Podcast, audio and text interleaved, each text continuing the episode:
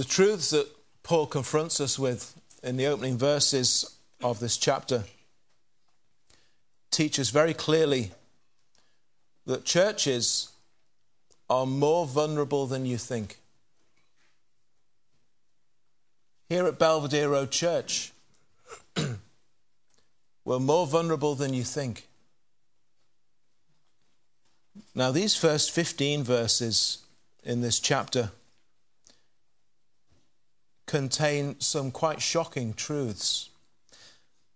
And far too many churches, very sadly, have made shipwreck of their faith because they've never taken these warnings seriously. It's always about someone else over there. Could never happen here. They hear the words, but they do nothing about it. And so they are like the man who builds his house on sand, and when the storm comes, the house falls down. Only in this case, it isn't one man, it's an entire church. The church can be safe, and the church will be safe if it hears Christ's words and does them.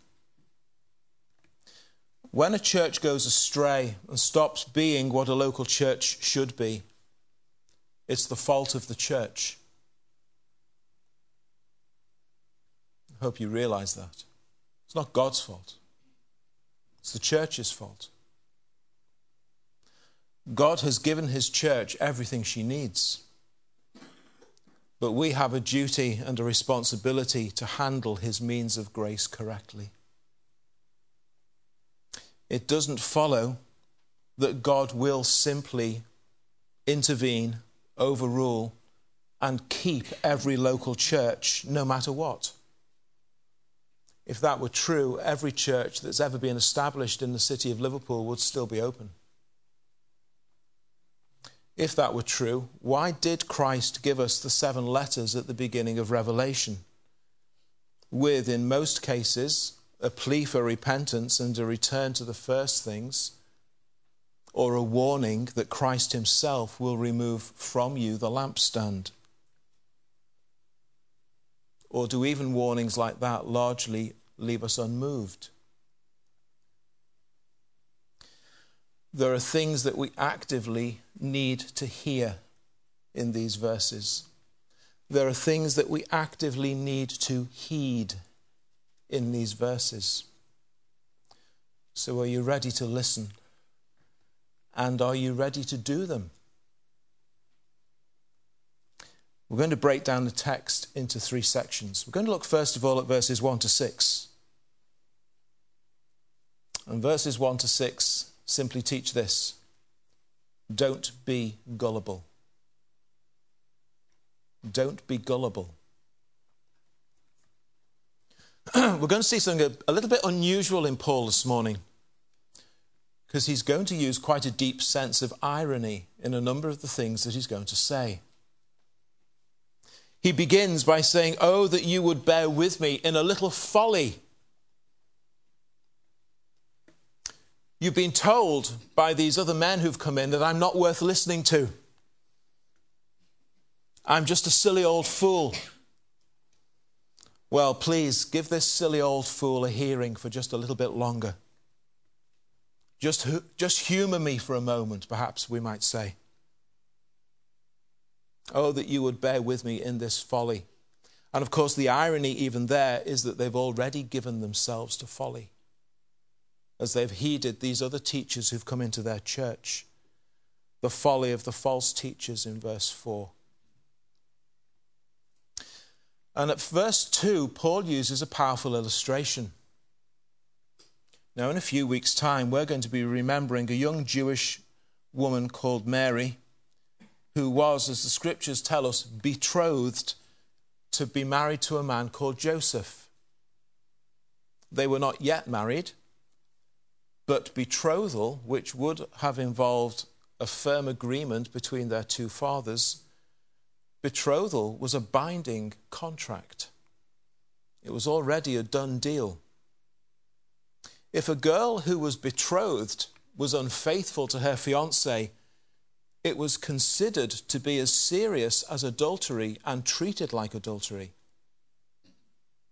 Likewise, when Joseph learns that Mary is pregnant before he receives a visit from the angel, his first thought is to give her papers of divorce because you can't just walk away from a betrothal, it's a binding contract.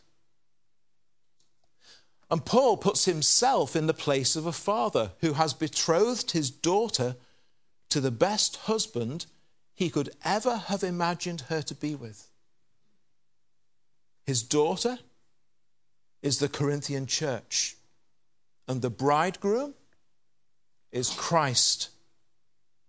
And Paul's great fear is that just as Eve was tempted by Satan in the garden, the church is being tempted to turn her back on her betrothed to another.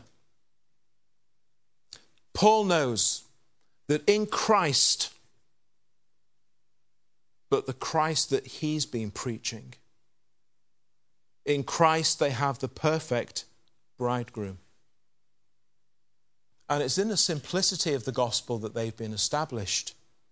That by God's grace, God has done everything that you need for salvation through his death, his burial, and his resurrection, and that you may enter into it by faith, by repentance of your sins, and trusting in Christ and believing in Christ as Savior and Lord. The simplicity of the gospel.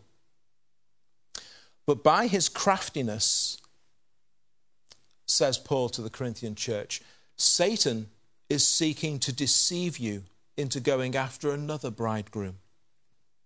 And he's doing it by corrupting your minds, exchanging gospel truth for a counterfeit. This is Paul's message. Now, these men who've come into the church in Corinth, they use the name Jesus. But he's not the Jesus I preach to you. There are different things attached to their message. It sounds like the gospel, but it isn't the gospel. In their version, certain parts are missing. In their version, they use the same words as me, but they don't mean the same thing. In their version, they've added other bits on, which they say are also necessary in addition to the gospel that I preach to you. And these things, says Paul, come from a very different source. We'll hear more of that later on. And you're moving away and you're following after this other. My fear is that you may well continue to put up with it. More irony, because in large measure they already are. I'm sure, as Paul says to them, I fear that you might. In their minds, he wants the penny to drop. We already are. And that in realizing that that's the case, he can bring them back to their senses. And look at how Paul describes his feelings for them in verse 2. I'm like a jealous father who now only wants one thing that groom for his daughter, and for his daughter to be the most pure and beautiful bride for her groom. He can see them together. And what a glorious union it is in Paul's mind. And he wants nothing else for them, and he wants nothing less for them. And this is godly jealousy. We tend only to use the word jealous as we might use the word covet. Jealous for something that isn't ours. Jealous for something that we do not have, but I want it. Well, that's a sinful jealousy. But there's another type of jealousy which is not sinful. It's a jealousy that desires to keep and guard that which is already in place. It's the kind of jealousy that wants to keep and guard a relationship that must be exclusive. It's the kind of jealousy that a husband and wife should have towards each other to guard their marriage If a husband or wife sees their spouse with another and behaving in a way that gives the merest hint that there could be something developing that ought not to be developing, that jealousy immediately kicks in. And Paul has this kind of jealousy for the church. You're getting involved in something that you ought not to be involved in. You're moving away. Paul's jealousy is that this church would remain Christ's own special people until that day when he returns and takes them to be with himself, as we've been singing in some of our hymns.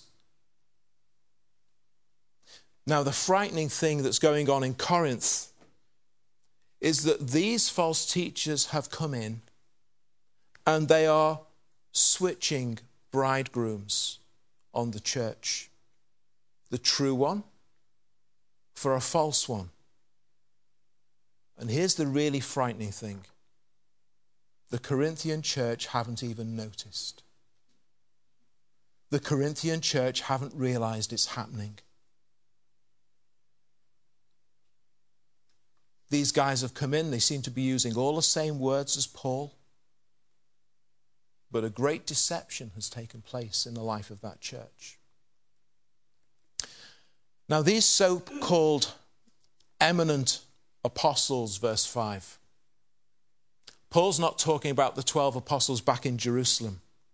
He's talking about these false teachers who are being lauded and feted as if they're the the greatest example of apostleship that the church has yet seen. But of course, Paul himself was the last of the apostles, the one born out of due time.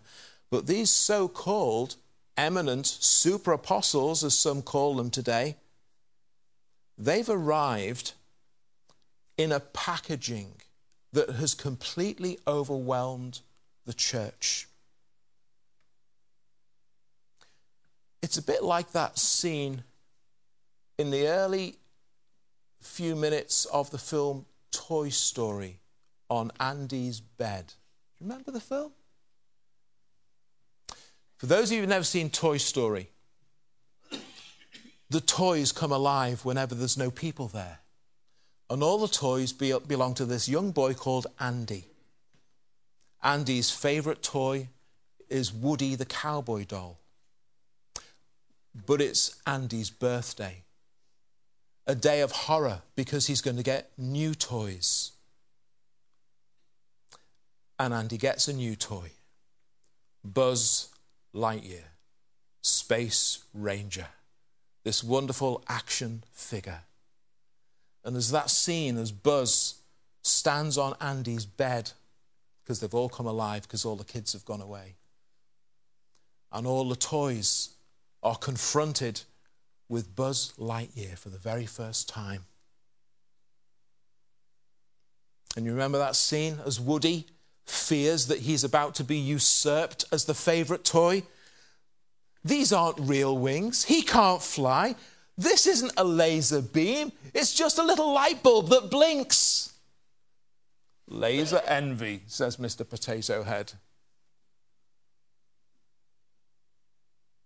Of course, Woody's correct. Buzz is just a toy. But ooh, the packaging. The packaging. Look at what he's got that you haven't, Woody. Look what he can do that you can't, Woody.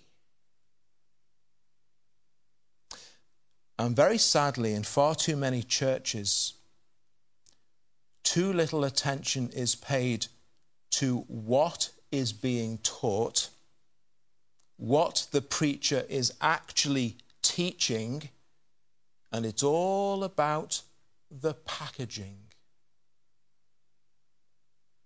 And as long as the packaging impresses, you'd be astonished to see what people are happy to put up with all of us are much more gullible than we would ever admit if the packaging is right.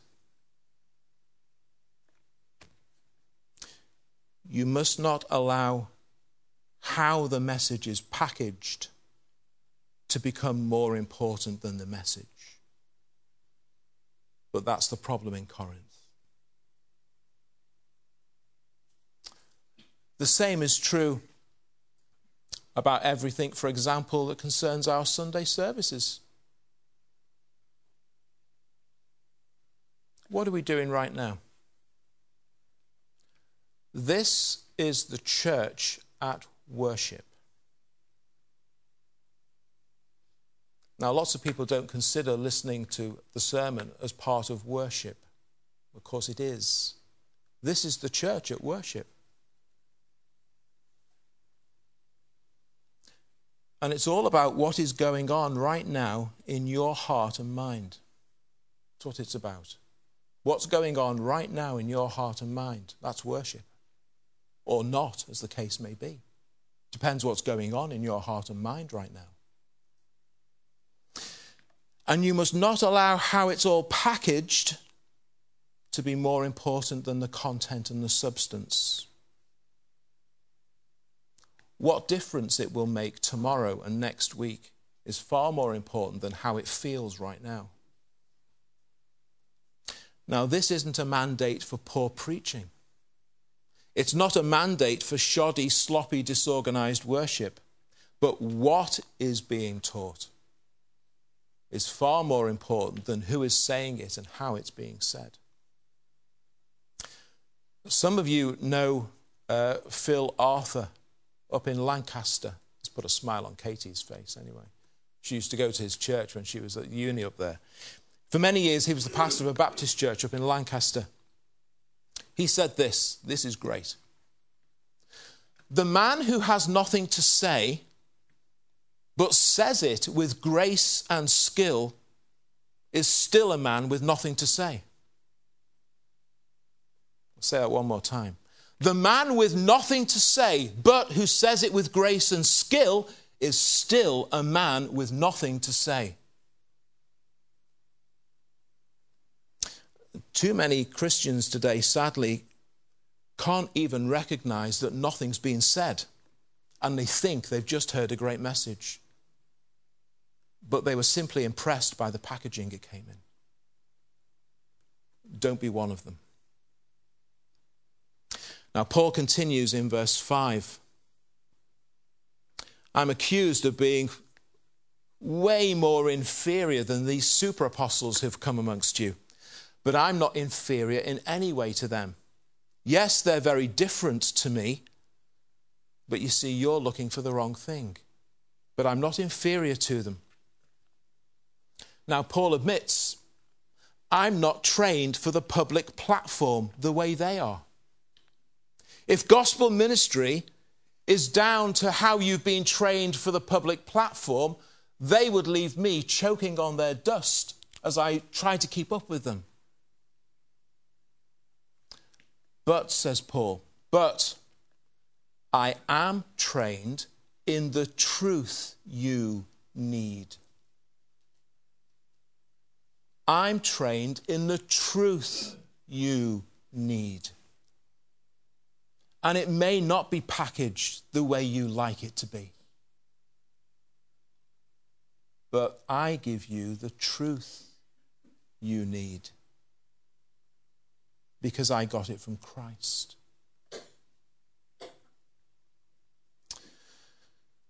When a church places a higher premium on the packaging and presentation than they do on the truth, it's a church in big trouble.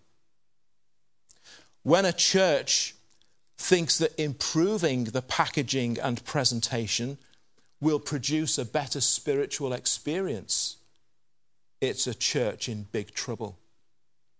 Because it's a church that thinks that packaging and presentation can produce something that the Holy Spirit and the Word of God can't. And it's a church in big trouble because it's looking for the right thing in all the wrong places. And it assumes that having a good experience at church today must be of God and must be good if it feels good. We're more, more gullible than we think. Be careful. Not that church can't be a good experience,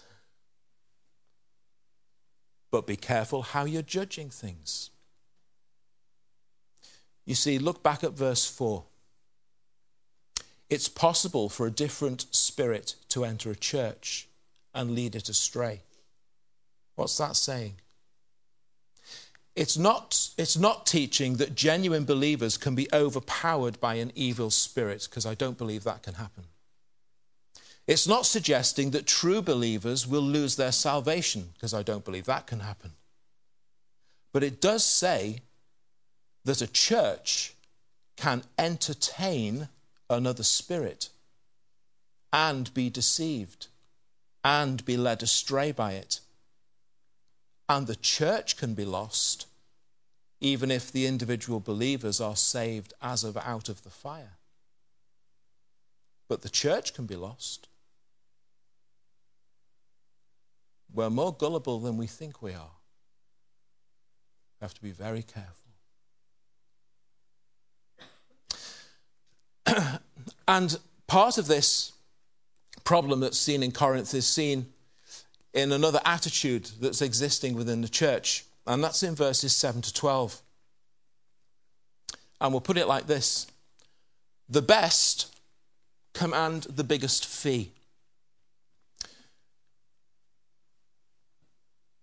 She says, did, did I commit sin in humbling myself that you might be exalted? Because I preach the gospel of God to you free of charge.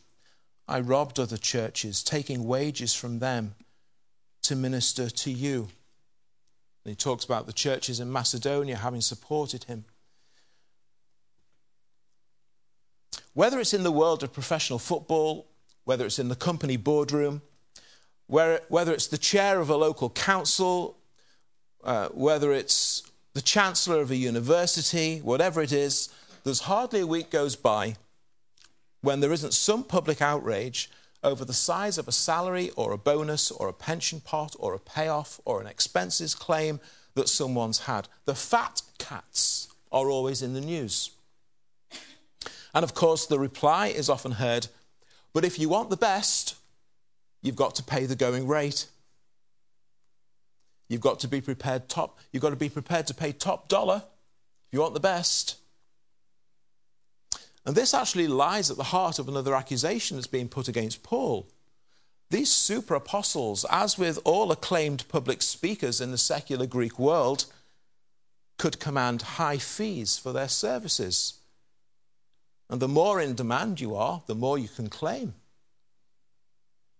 And along with this went a form of patronage, or you might even call it sponsorship, whereby an individual or an organization would offer to pay you but they want you then to act a little bit like their brand ambassador. They expect something in return from you.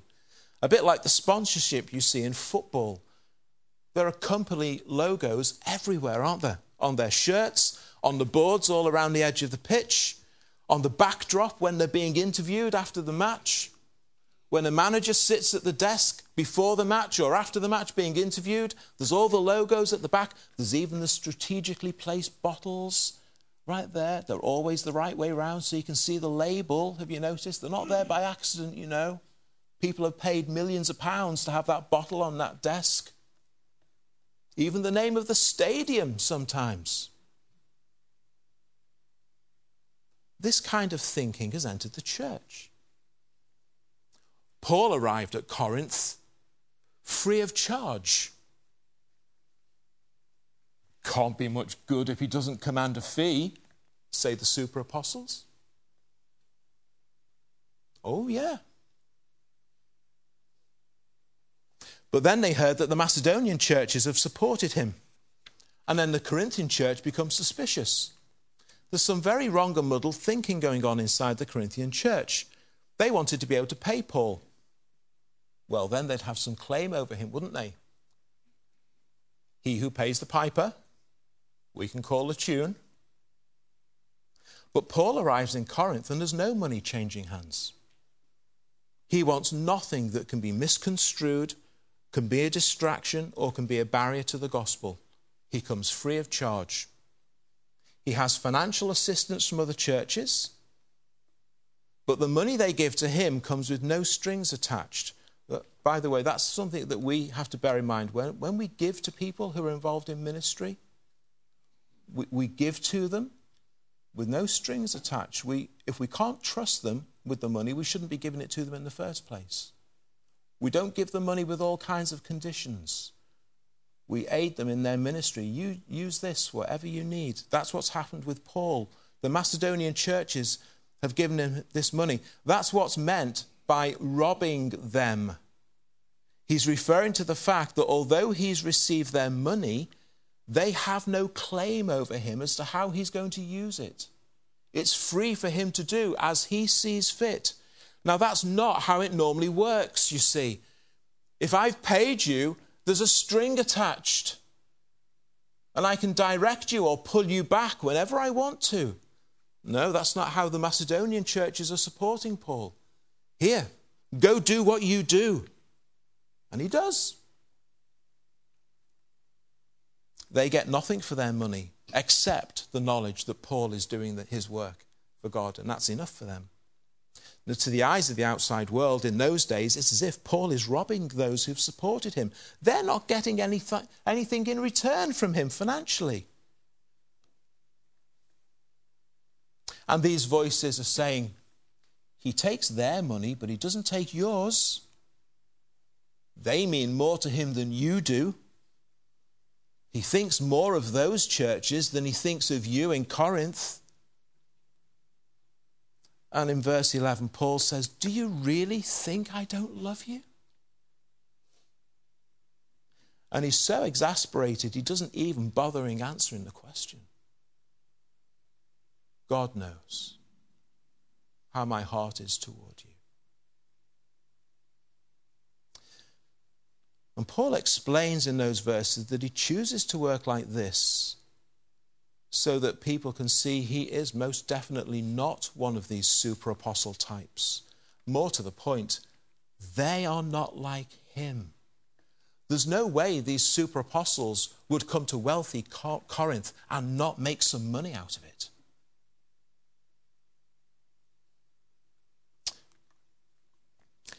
There are some so called evangelists around today, and they charge unbelievable fees to preach the gospel. They demand to be put up in the best hotel available. And they are surrounded by a huge money making machine. They don't arrive supported by their home church and preaching the gospel for free to all and any who are ready to listen. You have to pay for the privilege of going to hear them, just to hear the gospel. They are not genuine gospel ministers because that's not how genuine gospel ministers behave. Genuine gospel ministers don't fly home on private jets and sit in their multi million pound mansions. They just don't. They don't exploit people with the gospel in that way. Avoid them. You're about to hear in a moment where they're from. But the best command the biggest fee. Not in the church of Christ, they don't. The greatest make themselves the least and are the servant of all.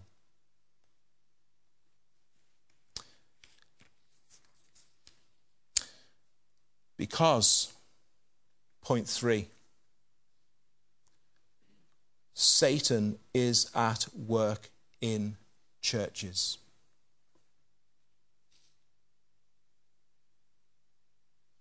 You do know that, don't you? Satan is at work in churches. Verses 13 to 15. These have to be some of the most startling and sobering words in the whole of the New Testament.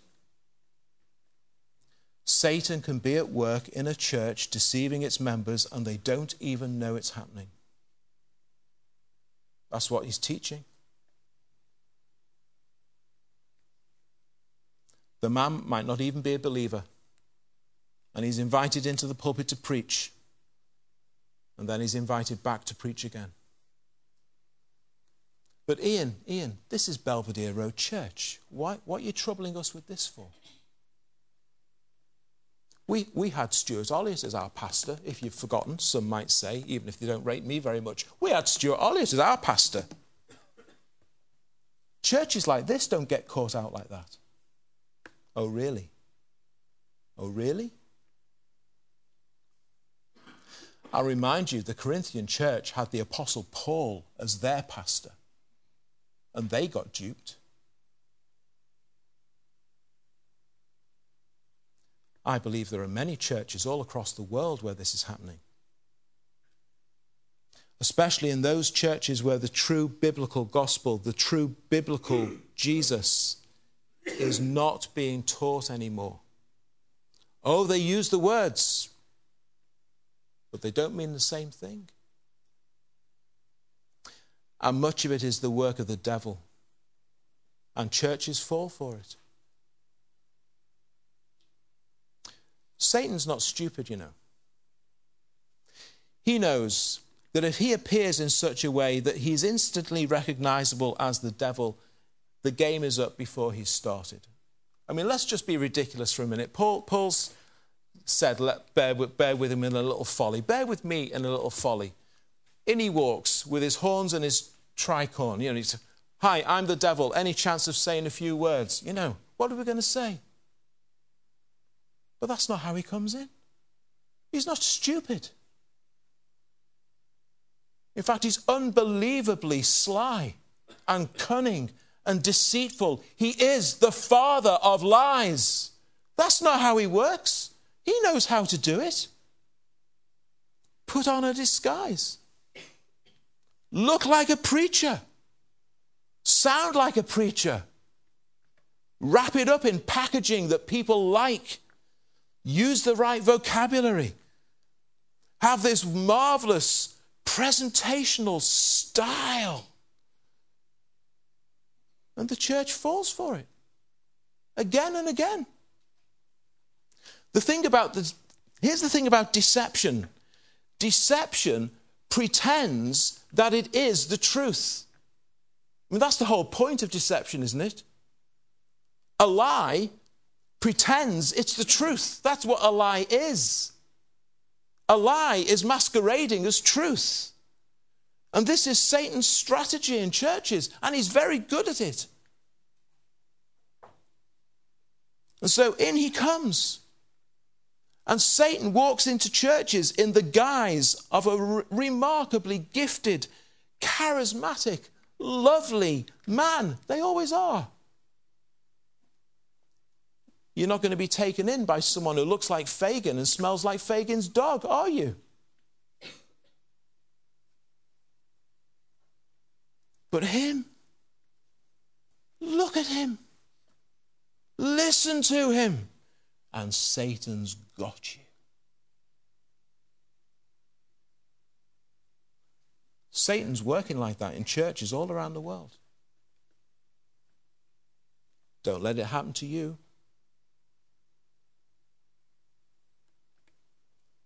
Who are these men?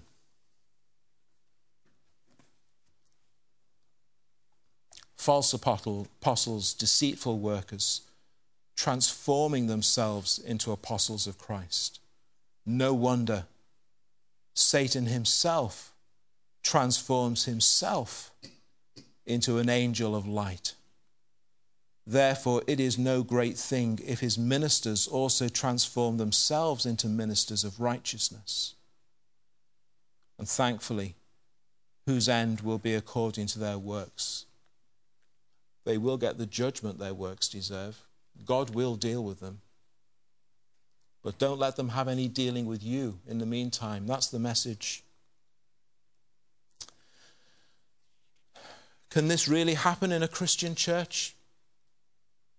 Come on in. Can this really happen in a Christian church? Well, flick over just a couple of pages and you find yourself in Galatians. Get to chapter 1 and look at verse 6. I marvel that you are turning away so soon from Him who called you in the grace of Christ to a different gospel, which is not another. There isn't more than one gospel. You can't say, yes, but we have this gospel now. No, that's not a gospel. There is only one. But there are some who trouble you and want to pervert the gospel of Christ.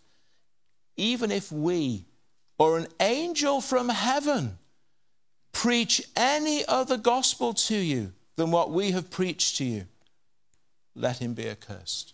It can happen anywhere. And of course, nowadays, they don't even have to travel. They're on all the God channels on TV, and they're getting millions of hits on YouTube. And Christians look they see this angel of light with a Bible in their hand, and they're taken in by all the packaging and presentation. But they're not properly listening to what is actually being taught. And if they could remove the mask that the preacher wears, they'd discover a very different face. We were thinking the other Wednesday about elders this is why churches have elders who are guard, charged with guarding, teaching, passing on the same pattern of sound words the faith once delivered to the saints. Churches are more vulnerable than you think, even this one. Beware of those who preach another Jesus who is not the Jesus of the Bible? How can I know? The answer is easy know your Bible. Know your Bible. Because you'll find the real Jesus there. And only there.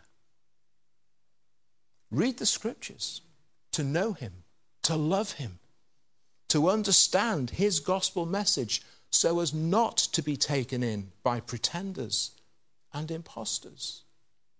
Know your Bible. Be thrilled by truth, not by a Christian version of the X Factor.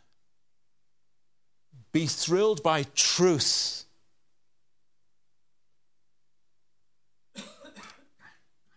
and we will keep ourselves as a chaste bride for Christ with a heart only for Him.